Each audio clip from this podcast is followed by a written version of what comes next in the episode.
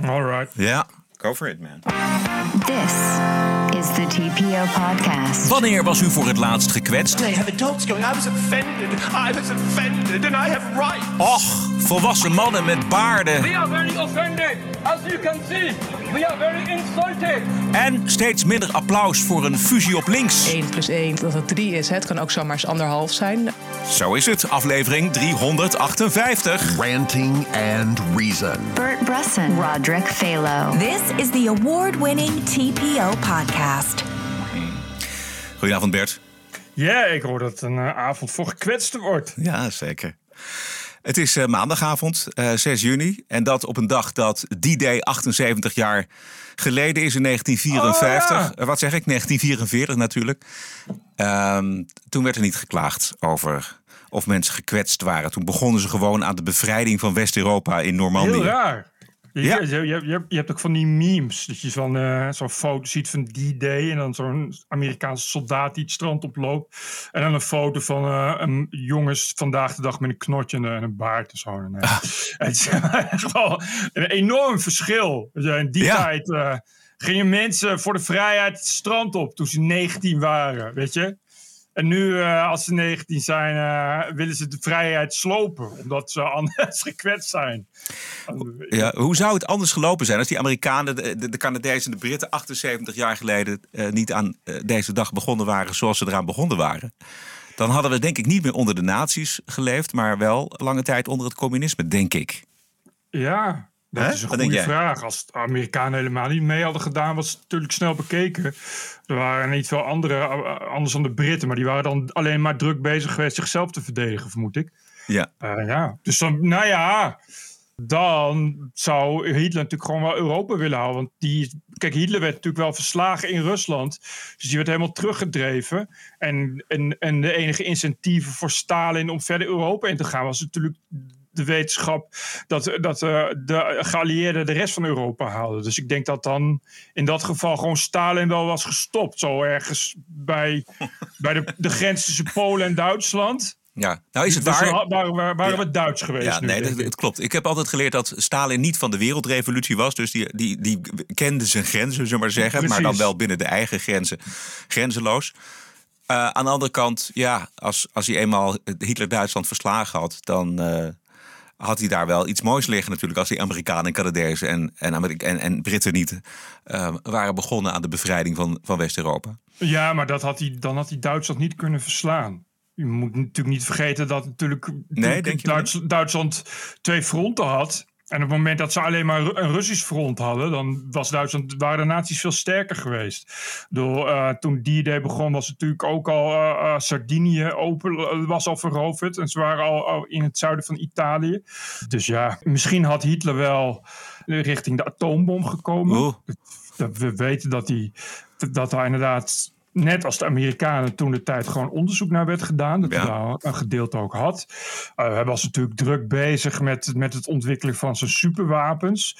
Uh, f- Kijk, de V twee uh, is natuurlijk toch de eerste intercontinentale Zeker. ballistische raket. Uh, en, en kijk, de geallieerden hebben destijds natuurlijk F- Uh, dag in dag uit alles gebombardeerd. Waardoor dat onderzoek natuurlijk enorm vertraagd werd. Maar stel dat het niet zo is, ja, je kan je toch bedenken wat dan, wat dan de gevolgen waren geweest. Ik denk, ja. dat, ik denk dat, dat als je niks had gedaan, dan was het zo rond negentien vijfenveertig had Hitler denk ik wel ook gewoon V twee's met gifgas en dat soort dingen minimaal kunnen hebben. Om, om uiteindelijk ook dus de atoombom te hebben. En ja, niet lang daarna, dat is een beetje het probleem natuurlijk, is, is dat je dan je gewoon intercontinentale raketten met atoombommen hebt. Ja. Er zullen vast boeken geschreven zijn over hoe Europa en de wereld eruit zou hebben gezien als Hitler uh, gewonnen heeft, of in ieder geval niet genoeg. verloren. He? Ja, genoeg. Ken je er een? Nee, is uh, uh, bijvoorbeeld de film Fatherland. Dat is geen boek, maar het zal gebaseerd zijn op een boek met Donald Sutherland. Is natuurlijk, uh, is, uh, spreekt uh, tot de verbeelding. Dat gaat over inderdaad in de jaren zestig... dat Europa nog steeds onder de nazi's gebukt gaat. Dan is er een koep van binnenuit. Het, is, het zijn vrij zinloze boeken, want het, het, het is Ja, al... ik bedoel, dit is ook echt zo'n vraag van ja, hoe ja. zat dat eruit? Je, je, dat is echt, je weet natuurlijk niet... Je, misschien stond Hitler wel echt op het punt van een hartaanval krijgen. Nou, en, hij was wel in een ze- zenuwinzinking was dichtbij, volgens mij. Uh, gezond was hij niet. En je ja. weet natuurlijk ook weer niet... Uh, wie is de opvolger Himmler, weet je wel? Ja, je weet helemaal niet... Er zijn heel veel koeps gepleegd natuurlijk op Hitler. Uh, generaal van Stauffenberg is natuurlijk een bekend voorbeeld. Dat is natuurlijk echt een onzinnige, onzinnige ja. toekomst te bekijken. Ja. Ja. Oké, okay, dan gaan we naar de dag van vandaag. Want uh, vandaag is ook de dag dat Boris Johnson mogelijk een motie van wantrouwen overleeft. Het progressieve journaal hoopt iedere keer weer dat het klaar is met ja. Boris, maar het lukt maar niet. Nou heeft Johnson zelf, hoorden we net ook in het nieuws, kennelijk een brief hè, geschreven waarin hij dus oproept om, uh, om hem niet weg te sturen. Ja. Hoe, hoe, hoe zit hij daar zelf in? Nou ja, wat zullen we zeggen? Um, aangeschoten mannetjesleeuw, zo, uh, zoiets... die zo langzamerhand gezien wordt door zijn M P's... maar ook door een heleboel uh, kiezers... als een serie leugenaar die je niet kan, kan vertrouwen wat hij ook zegt. Ja, nou goed. Dat, het verhaal hebben we natuurlijk Goh. al zo vaak gehoord. Dit was vandaag oud-correspondent. Ja, inderdaad. Hieke Jippes bij de V P R O op Radio één. Natuurlijk moest ze oh. erover gaan. Ja. En er is, veel o- er is natuurlijk een hoop onvrede. Uh, maar er is ook wel geen alternatief voor Johnson. Het, het gaat om een meerderheid van de conservatieve parlementariërs. Die zijn... Uh, d- ja, die moeten voor zijn aftreden stemmen om het ook in, daadwerkelijk voor elkaar te krijgen. Om hem weg te krijgen dus. Maar die meerderheid lijkt er niet te zijn. Uh, de reden is dat het, uh, natuurlijk het gefeest van de premier tijdens de lockdown. Precies. Maar ja, er zijn bovendien andere grote problemen om opgelost te worden. Zoals ook in Groot-Brittannië de asielcrisis. En hoe? Juist. Dit is G B News. On the seafront in Eastbourne, this hotel would normally be home to some of the many tourists who visit this East Sussex resort. But these guests are not holidaymakers. They're asylum seekers. We've been told that every day around thirty thousand hotel rooms across the country are requisitioned by the Home Office to house asylum seekers.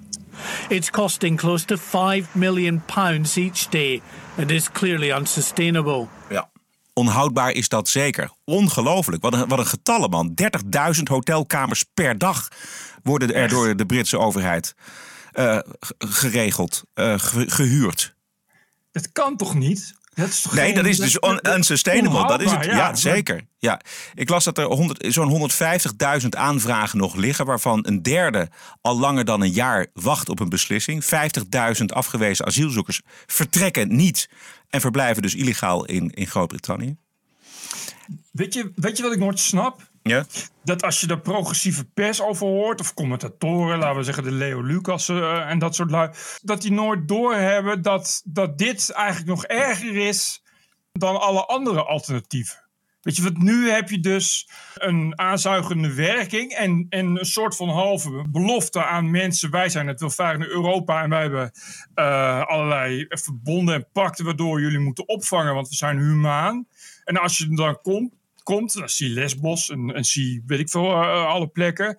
En kom je eigenlijk in een nog grotere hel bijna dan het al was. En dan, dan niemand heeft er wat aan. Het, wordt, uh, het is voor iedereen alleen maar, wordt de, worden de verliezen groter. Het is alleen nog maar treurnis wat, wat er overblijft. Ja, en wat er dus nu gebeurt, dus die dertigduizend hotelkamers per dag, we allemaal problemen vooruitschuiven, die kunnen dus niet geboekt worden door vakantiegangers of door zakenmensen. Die kunnen gewoon geen hotel boeken of die boeking wordt dan gewoon geannuleerd. Luister. And when they ask why, as John Northfield did, they're simply told to contact the Home Office. I actually booked it through uh, booking dot com and they said if I wanted an explanation I would have to try and contact the hotel direct, um, and I, which I did try and do that, but uh, obviously they weren't very forthcoming as to why the hotel was being closed for twelve months.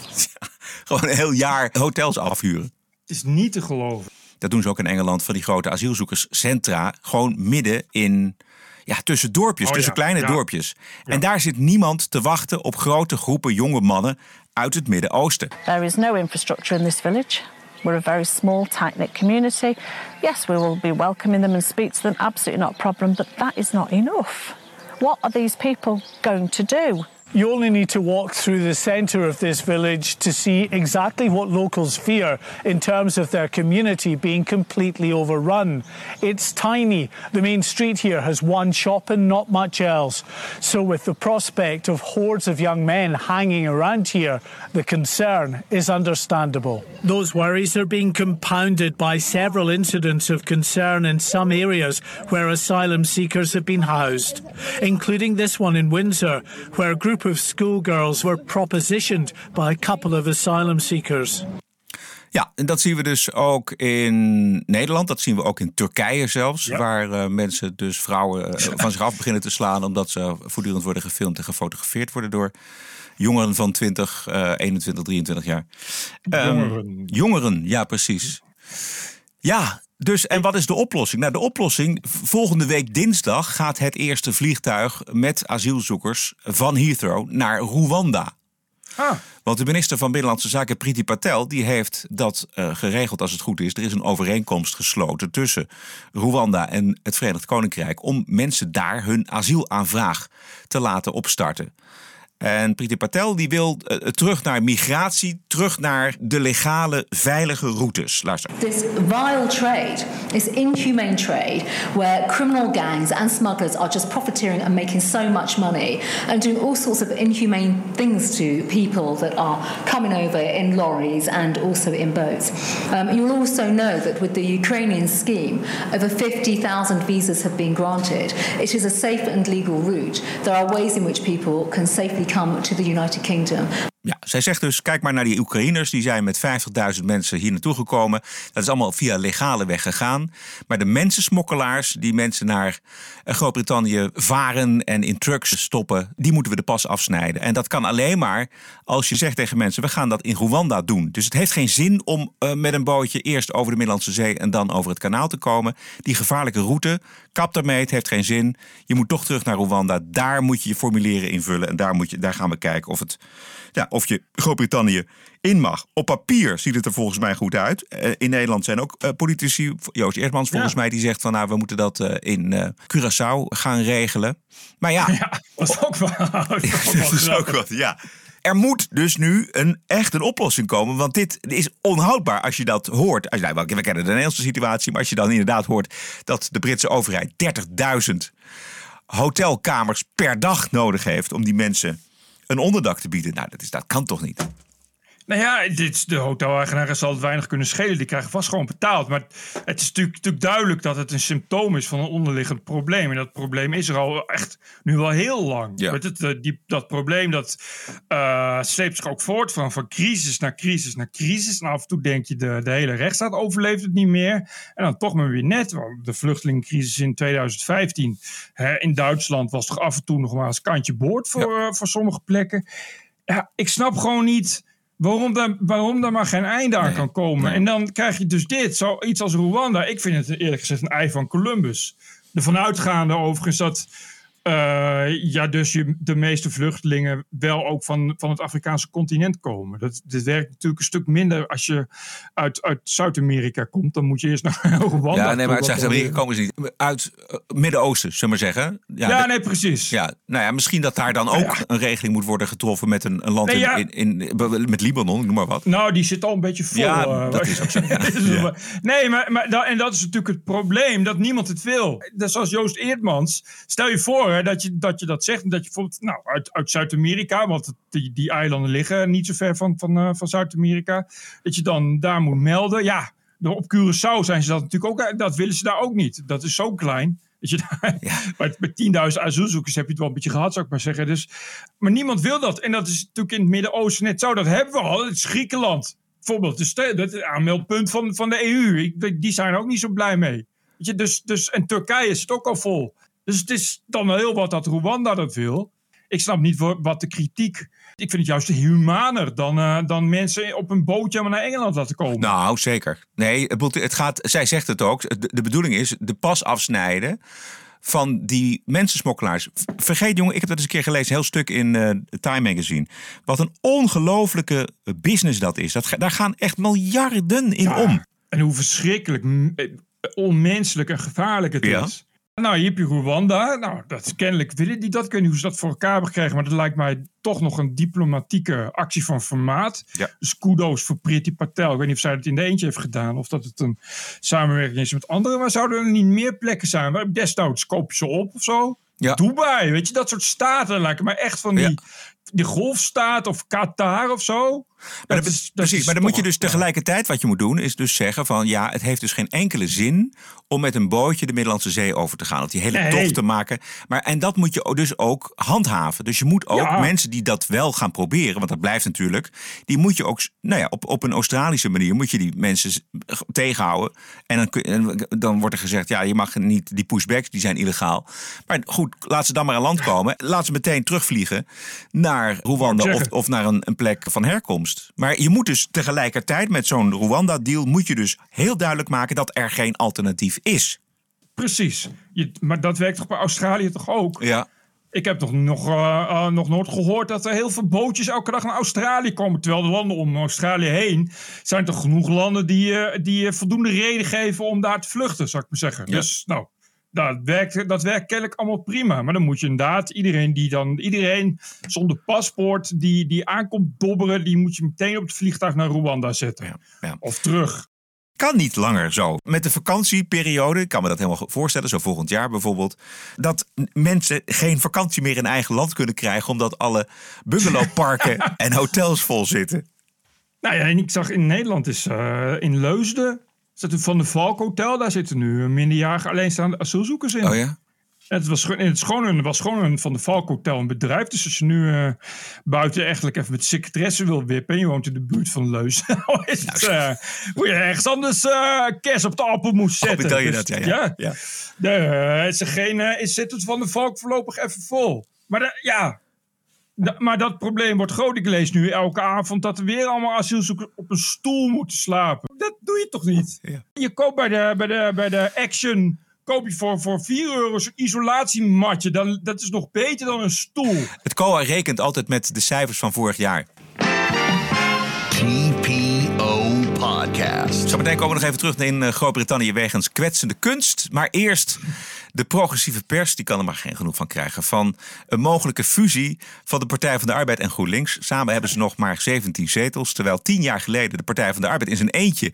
nog goed was voor achtendertig zetels, jazeker. Maar na het enthousiasme voor de fusie in het begin... blijkt dat daar toch steeds minder van over is. R T L Nieuws was langs gegaan bij voormalige GroenLinks-fractievoorzitter... hier in de hoofdstad, Femke Roosma... En tegenwoordig uh, gaat er bij R T L een muziekje onder, de filmpjes. Anders zijn ze bang dat uh, u het filmpje niet helemaal uitziet. Komt, komt Femke Roosma. Nee, doe het niet. Nee, ik, ik ben daar absoluut uh, geen voorstander van. Nee, de Partij van de Arbeid is meer bestuurlijk. Hij denkt vooral, wat is haalbaar op dit moment? En GroenLinks denkt vooral, nou, waar willen we naartoe? Uh, wat zijn de grote idealen, de droombeelden? Ik denk dat, dat het eigenlijk niet per se zo is... dat als je uh, één plus één, uh, dat, het, dat het drie is. Hè. Het kan ook zomaar eens anderhalf zijn. Uh, kiezers kunnen ook weglopen naar de Partij voor de Dieren of naar bijeen. Ja, Femke Roosma, helemaal tegen een fusie met de Partij van de Arbeid. Zij was de afgelopen vier jaar ook wel een van de grootste dromers... in de gemeenteraad hier in Amsterdam. Maar dat blijkt nou, dus gewoon te behoren tot de partijideologie. Nee, maar het is uh, Chris Aalberts verslaat het ja. allemaal voor T P O. En dat is Chris Aalberts, die, die verslaat nu al zo, ja, zo lang al eigenlijk dagelijks. Dat, daar mag, mag ik wel even voor een pluim voor geven trouwens. Chris Aalberts is dus iemand die uh, uh, voor zijn lol... bijvoorbeeld gewoon drie keer per week met de trein naar Brussel gaat... om ja. daar dan vergaderingen te slaan. Weet je? Dat is, dus, dat is echt... Ik heb nooit iemand gezien die zoveel...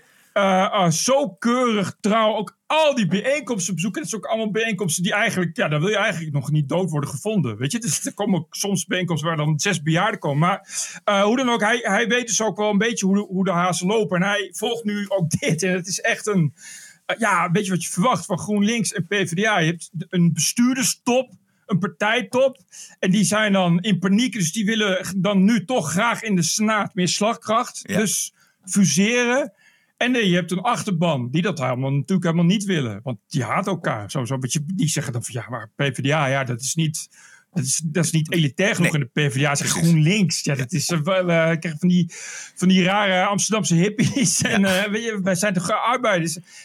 Dus het is, is weer echt, dat lees ik ook. Hij had vandaag ook een stuk, uh, waar die, waar, dat ging ook, was uh, P v d A geloof ik in Utrecht. Waarbij ook, ja, hij zegt toch, hij zegt toch al dat het al bijna bij het oud vuil kan. Ja, de, dat was ik, ja. ja. Die stukken van Chris Aalberts die staan op t p o punt n l. Hartstikke leuk. Um, ik kwam laatst Chris ook tegen, toevallig op de fiets. En toen hebben we het daar eventjes over gehad. Uh, dat hij inderdaad altijd die vergaderingen afloopt. En dat daar ja, toch wel, ja, fantastisch. Want er zit dus wel nieuws in. Zeker met deze fusie in het, in het achterhoofd, die bijeenkomsten. Dan voel je, dan proef je of de achterban daar zin in heeft, ja, ja. of nee. Nou, het antwoord ja. is nee. Nee, dat is inderdaad wat je zegt, omdat je het gewoon anders niet meekrijgt. Ja. Want het is, het is, het is oké, okay, ja, zo'n zaaltje in Arnhem, weet je wel, ja, dat, ja wie gaat daarheen? Maar je, uh, je moet daar dan eigenlijk wel heen om te zien wat daar gebeurt, omdat je die interactie dan ook ziet ja. tussen die leden en die partijtop. En, en, en ja, het is verder eigenlijk... Wat ik ervan begrijp, uh, is het toch een beetje wat je ervan verwacht. Hè? Dus Jesse Klaver en, uh, en Artje Kuiken die uh, ja, gepokt en gemazeld zijn in het betere propagandawerk. Dus Jesse die, we gaan ervoor mensen. Ja. Fusie, yeah, dat willen we allemaal. Dat wil jij ook. Wel, hè? Dus, dus ja, de, maar de, de Femke Roosma's en, en, en er zijn er nog tienduizenden die dat helemaal niet willen. Is het allerlaatste wat ze willen is zo'n fusie. Daar zegt Hans Spekman iets over van de Partij van de Arbeid. Ik ben voor samenwerken, maar tegen fuseren. We zijn niet dezelfde partij. Ik ben er bang voor dat als je alleen maar uit bent op een fusie voor de macht, dat uiteindelijk de mensen voor wie het gaat, mensen met een bescheiden opleiding, met een smalle portemonnee, dat die nog minder vertrouwen hebben in linkse politiek. Muziek, nou, vreselijk. dit is, ja, dit ja, is muziek, het. Ja. Is, is, dit is allemaal R T L, ja? Ja, het is heel lastig. R T L kapt daarmee, want het is voor ons heel lastig knippen. En wij het gebruiken jullie fragmenten, precies. En dan, dan maken we een aardige verwijzing altijd naar de bronnen. Maar die muziekjes eronder, dat is echt vers, niet het niet te trekken. Even tussendoor, want ik ben er echt van overtuigd dat, dat een, zo'n redactie als R T L, er zijn meer uh, media die dat hebben, zich inmiddels al, al uh, nu... bezighouden met dingen waarvan ze niet eens weten dat helemaal niemand op zit te wachten. Dat ze echt denken, oh, hier zitten mensen op te wachten. Volgens mij is er gewoon helemaal niemand die muziek, dat wil. Die muziek bedoel je? Ja, dat is, is, lijkt, dat, ik kan me daar echt niet voorstellen. Weet je, dat, het is echt een... Ik zie steeds meer, uh, daar was ik van de week, 's nachts lag ik wakker, toen dacht ik al, maar steeds meer dat die mainstream journalistiek weer helemaal uh, wegdrijft. Wat, en dat hadden we aan het begin van het internet ook. Weet je, het was een enorme, enorme internethype. En, en die, die mainstream media, die zeiden, ja, dat is allemaal niks, weet je, internet, het wordt toch nooit groot.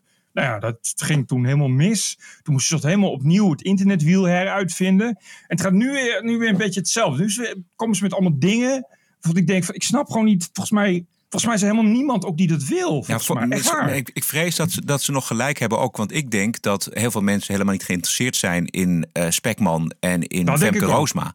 En die trekken dat dan nog net als er zo'n muziekje onder zit. Die, die, die kijken dat uit. Ja, dat kan ik me niet voorstellen. Ja, maar nou. Je Spekman en Roosma, of nou, daar kun je wel alles onder zetten. Maar het wordt nooit beter, zeg maar. Nee. Wij hebben ook uh, muziekjes.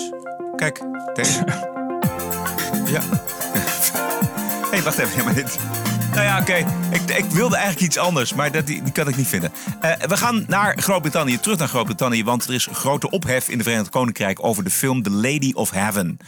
Nou ja, groot fanatici van de religie van vrede en tolerantie... Uh, die, die loop je al heel snel voor de voeten natuurlijk. Zij protesteerden afgelopen dagen in Blackburn en in Bradford... tegen een film... Anno tweeduizend tweeëntwintig. En dat klinkt dan zo. We are very offended, as you can see. We are very insulted. And we have a right not to be insulted. Fout! I want to live in democracy, but I never want to be offended again. Well, you're an idiot. Precies.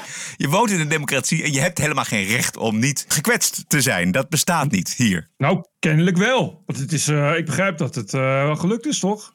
Oh ja? Zijn er... Uh, ja, is de nee, film dat is het, alle, dat is het allerergste. Oh my God. Het is ook uh, één groepje van uh, uh, Asians, zoals ja. je hoort. Ja. Die dan uh, een paar dagen lang met veel herrie zeggen dat ze gekwetst zijn. Ik, zou er, ik snap dat wel, want, want ja... Boze moslims, we weten allemaal hoe dat kan aflopen. Ja, precies. Laten we even een stukje er verder luisteren. You have no right to tell us our history. These people cry freedom of speech. We will not let this film go on further. We do not insult you or your religion. We do not insult you and your way of life. ook fout. Het ook taalfout. Want dat doen jullie namelijk wel. Jullie kwetsen onze vrijheid. Jullie kwetsen ook de moslims die hier helemaal geen aanstoot aannemen. Zoals de regisseur van de film en de schrijver, de geestelijke Yasser al-Habib. Het is een ongelooflijk vervelend, fanatiek, irritant clubje fanatici. Die dit dus weer voor elkaar krijgen. Ja, zoals gewoonlijk. Zoals ja. gewoonlijk, ja. We hadden in Nederland ook een filmmaker die een kritische islamfilm heeft gemaakt. Ja. We weten hoe dat is afgelopen met die filmmaker. Ja. Dus ja, ik snap wel dat, dat, dat dan uh, uh, het, het steeds makkelijker wordt. Om dan te zeggen, ja, misschien dan maar niet. Maar ja, je moet één keer doorgaan. Je moet één keer gewoon een dikke middelvinger opsteken naar, naar deze onverdraagzaamheid voor de bioscoop van ja. Bradford. We say live yours and we live ours. Live and let live. But once you insult our prophet, oh, dan niet. Nee. You insult his wife, you insult his companions, you insult his family, then don't think that the Muslim is gonna sit quietly. Jongen, no, he's jongen, not. Nee. The Muslim will come out and he will stand for truth and he will stand for justice. May Allah give us the ability to stand for the haq. Ach, and to remain steadfast on the haq. Ach man, wat een agressie toch. Verschrikkelijk. Wat een, wat een mooie, krachtige uitleg van tolerantie en nou, vrede. Hè, inderdaad. Het is echt, uh, echt dat je zegt van nou, ik snap wel dat iedereen zich graag bij deze religie aansluit. Je hoort gewoon hoeveel je daar binnen zo'n religie kan en hoeveel je daar mag. Maar wat je nodig hebt is een stevig, is een hard optredende overheid die zegt nou desnoods sturen een peloton mariniers, maar ja. we gaan gewoon die film uitzenden. Exact, je, kan er wel, uh, je kan er wel, uh, van mij betreft, ga je daar duizend dagen staan met je megafootje ja. en gekwetst zijn, maar we gaan, uh, we gaan gewoon die film uitzenden en die mensen die die film maken, als je die nu nog één keer bedreigt, dan zetten ja. we je op het vliegtuig terug naar ja, Pakistan. Precies, precies. Ga dan lekker daarheen. Ja. Weet je, als je wat, dat snap ik ook niet. Wat kom je hier doen ja, dan? Exact. Ga je hierheen? Dan denk je, als je hierheen gaat naar Groot-Brittannië, dan denk je toch, oh leuk, een, een land en met vrijheid van meningsuiting, waar ik mag zijn wie ik ben, waarin ik mijn geloof mag uit. Ik mag een moskee bouwen. Dat mag, mag in, in, in heel veel plekken nog ineens. Weet je, ik mag alles. Ja, ik ga dan in Pakistan wonen. Ik snap gewoon niet dat het gebeurt. En ik, ik las dat die Samuel Paty in Frankrijk, die leraar die is ja. op hoofd. Ja. Omdat hij een cartoon, cartoon, dat moet je ook niet willen in een vrij land. Uh, een cartoon had laten zien aan, aan zijn leerlingen en vervolgens onthoofd werd ja, ja. door een uh, radicaal. Uh, uh, die familie gaat de staat aanklagen, Frankrijk, voor nalatigheid. En dat vond ik wel ja, een goeie. Dat kan goed. wel eens wat betekenen in de toekomst. Want je kan er toch wel eens over gaan denken dat die staat inderdaad steeds nalatiger wordt in dit soort gevallen. Want die is er gewoon de hele tijd niet. Je ziet aan zo'n geval, en da- daarom vind ik het ook interessant om te behandelen, dat d- deze fanatici totaal niet thuis horen hier in Europa met onze vrijheid en onze waarden. Want als zij die, w- die vrijheid willen aanvallen, dan moet je dus ervoor zorgen dat er in Nederland een overheid is, en in Engeland, die deze fundamentele waarden en fundamentele vrijheden, van de vrijheid van expressie, van een film draaien, van een toneelstuk of wat dan ook, gewoon gaat verdedigen. En het is een van de belangrijkste vrijheden die je hebt. Die vrijheid van meningsuiting, die vrijheid dat je een film kan maken, is, is, is de belangrijkste cornerstone onder je hele democratie. Ja. Dan moet je als overheid laten zien dat je, ja, iedereen snapt dat de overheid al heus niet altijd kan zijn, maar dat je, dat je de belangrijkste pijler onder je democratie, hoe dan ook, verdedigen. Dat doe je toch ook uh, als, als mensen je land binnenvallen. Precies, met een sterke dat, arm van de overheid. Dat zeg je toch ook niet. Zelensky zegt toch ook niet, oh, kom maar binnen, Poetin. Weet je, dat, dat zeg je toch ook van, ja, maar nu kom je op mijn terrein. Uh, ik begrijp dat de film gaat over een jongetje in Irak dat door de oorlog zijn moeder is verloren en hij wordt opgevangen door een oudere vrouw die hem dan het verhaal van Fatima, de dochter van Mohammed, vertelt. En dat verhaal dat loopt dwars door Sjiitische en Soenitische dogma's heen. Oei. En dan heb je de poppen aan het dansen, precies. Ja, dat is ook wel kwetsend. De film is verboden in Iran, in Egypte, in Pakistan. En uh, de heren die we net hoorden, die wilden dat uh, ook allemaal graag. Uh, dus in Groot-Brittannië. Deels gelukt. Ik durf bijna mijn hand voor in het vuur te steken. Dat doe ik niet, maar stel je voor. Niemand van deze mannen met baarden heeft die film natuurlijk gezien. Nee. Net zoals niemand nee. de Duivelsverzen had gelezen. Laten we nog even het fanatisme bij deze man. I can't express the pain and the burning feeling Uh, that I am experiencing at this moment in time inside my heart. If somebody came and they took away my, my parents, I wouldn't feel like this. If somebody came and burnt my house down, I wouldn't feel like this. If somebody come and took my children, wallahi lazim, I would never ever feel like this.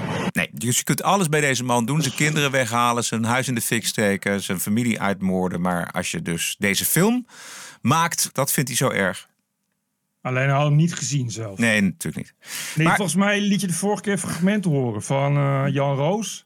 Ja. Die ook, ik weet niet, was het, was het ook de Duivelsverzen? Oh, dat was het boek van, dat was Mohammed Rabba. Mohammed Rabba, ja. Ja. Ja. ja. Die had dat boek ook niet gelezen. Nee. Ja. Nee. Nee. Waarom zou je dat lezen? Als anderen zeggen dat het kwetsend is, ja, precies. Voel het is ik allemaal, het ook het als kwetsend. Het is allemaal zo hearsay.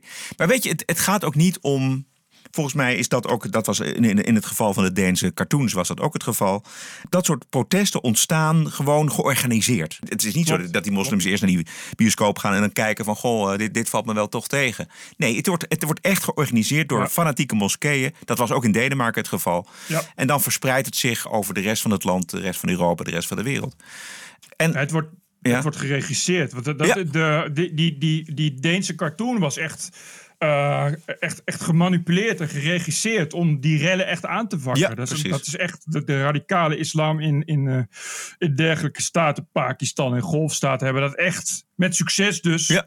uh, gezien als propaganda en dat echt, echt bewust aangebakkerd. Ja. En het wordt dus, wat ik al zei, glashelder dat die orthodoxe islam en, en de vrije westerse waarden eigenlijk totaal niet bij elkaar passen en niks met elkaar gemeen hebben. Nog één keer, Steve Hughes. They have adults going, I was offended, I was offended and I have rights. Well, so what? Be offended, nothing happens. You're an adult, grow up, deal with it. I was offended, I don't care. Nothing happens when you're offended. There's nothing. I, I went to the comedy show and, and the comedian said something about the Lord and, and I was offended. And when I woke up in the morning, I had leprosy.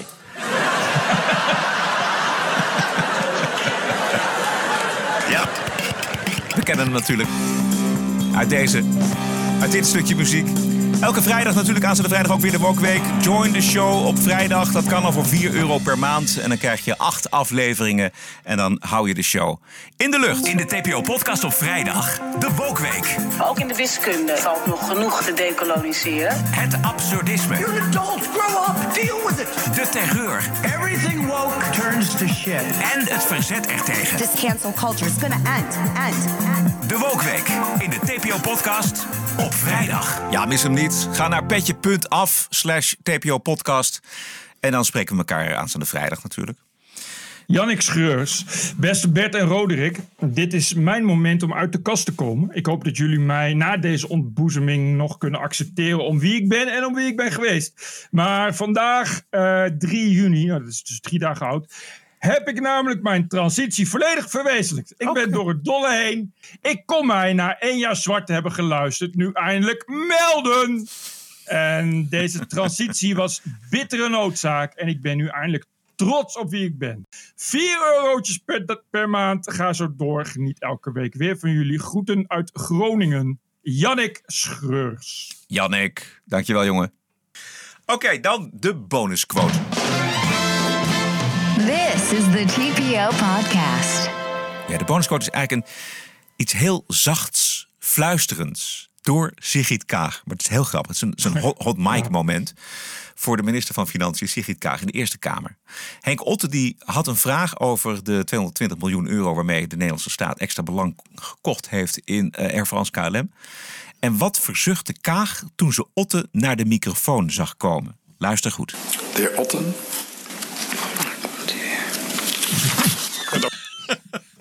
Heb je het gehoord? Nee, ja, even... daar komt hij weer. Ja, daar ja, komt hij weer. weer. Ja, ja, zo goed. De heer Otten.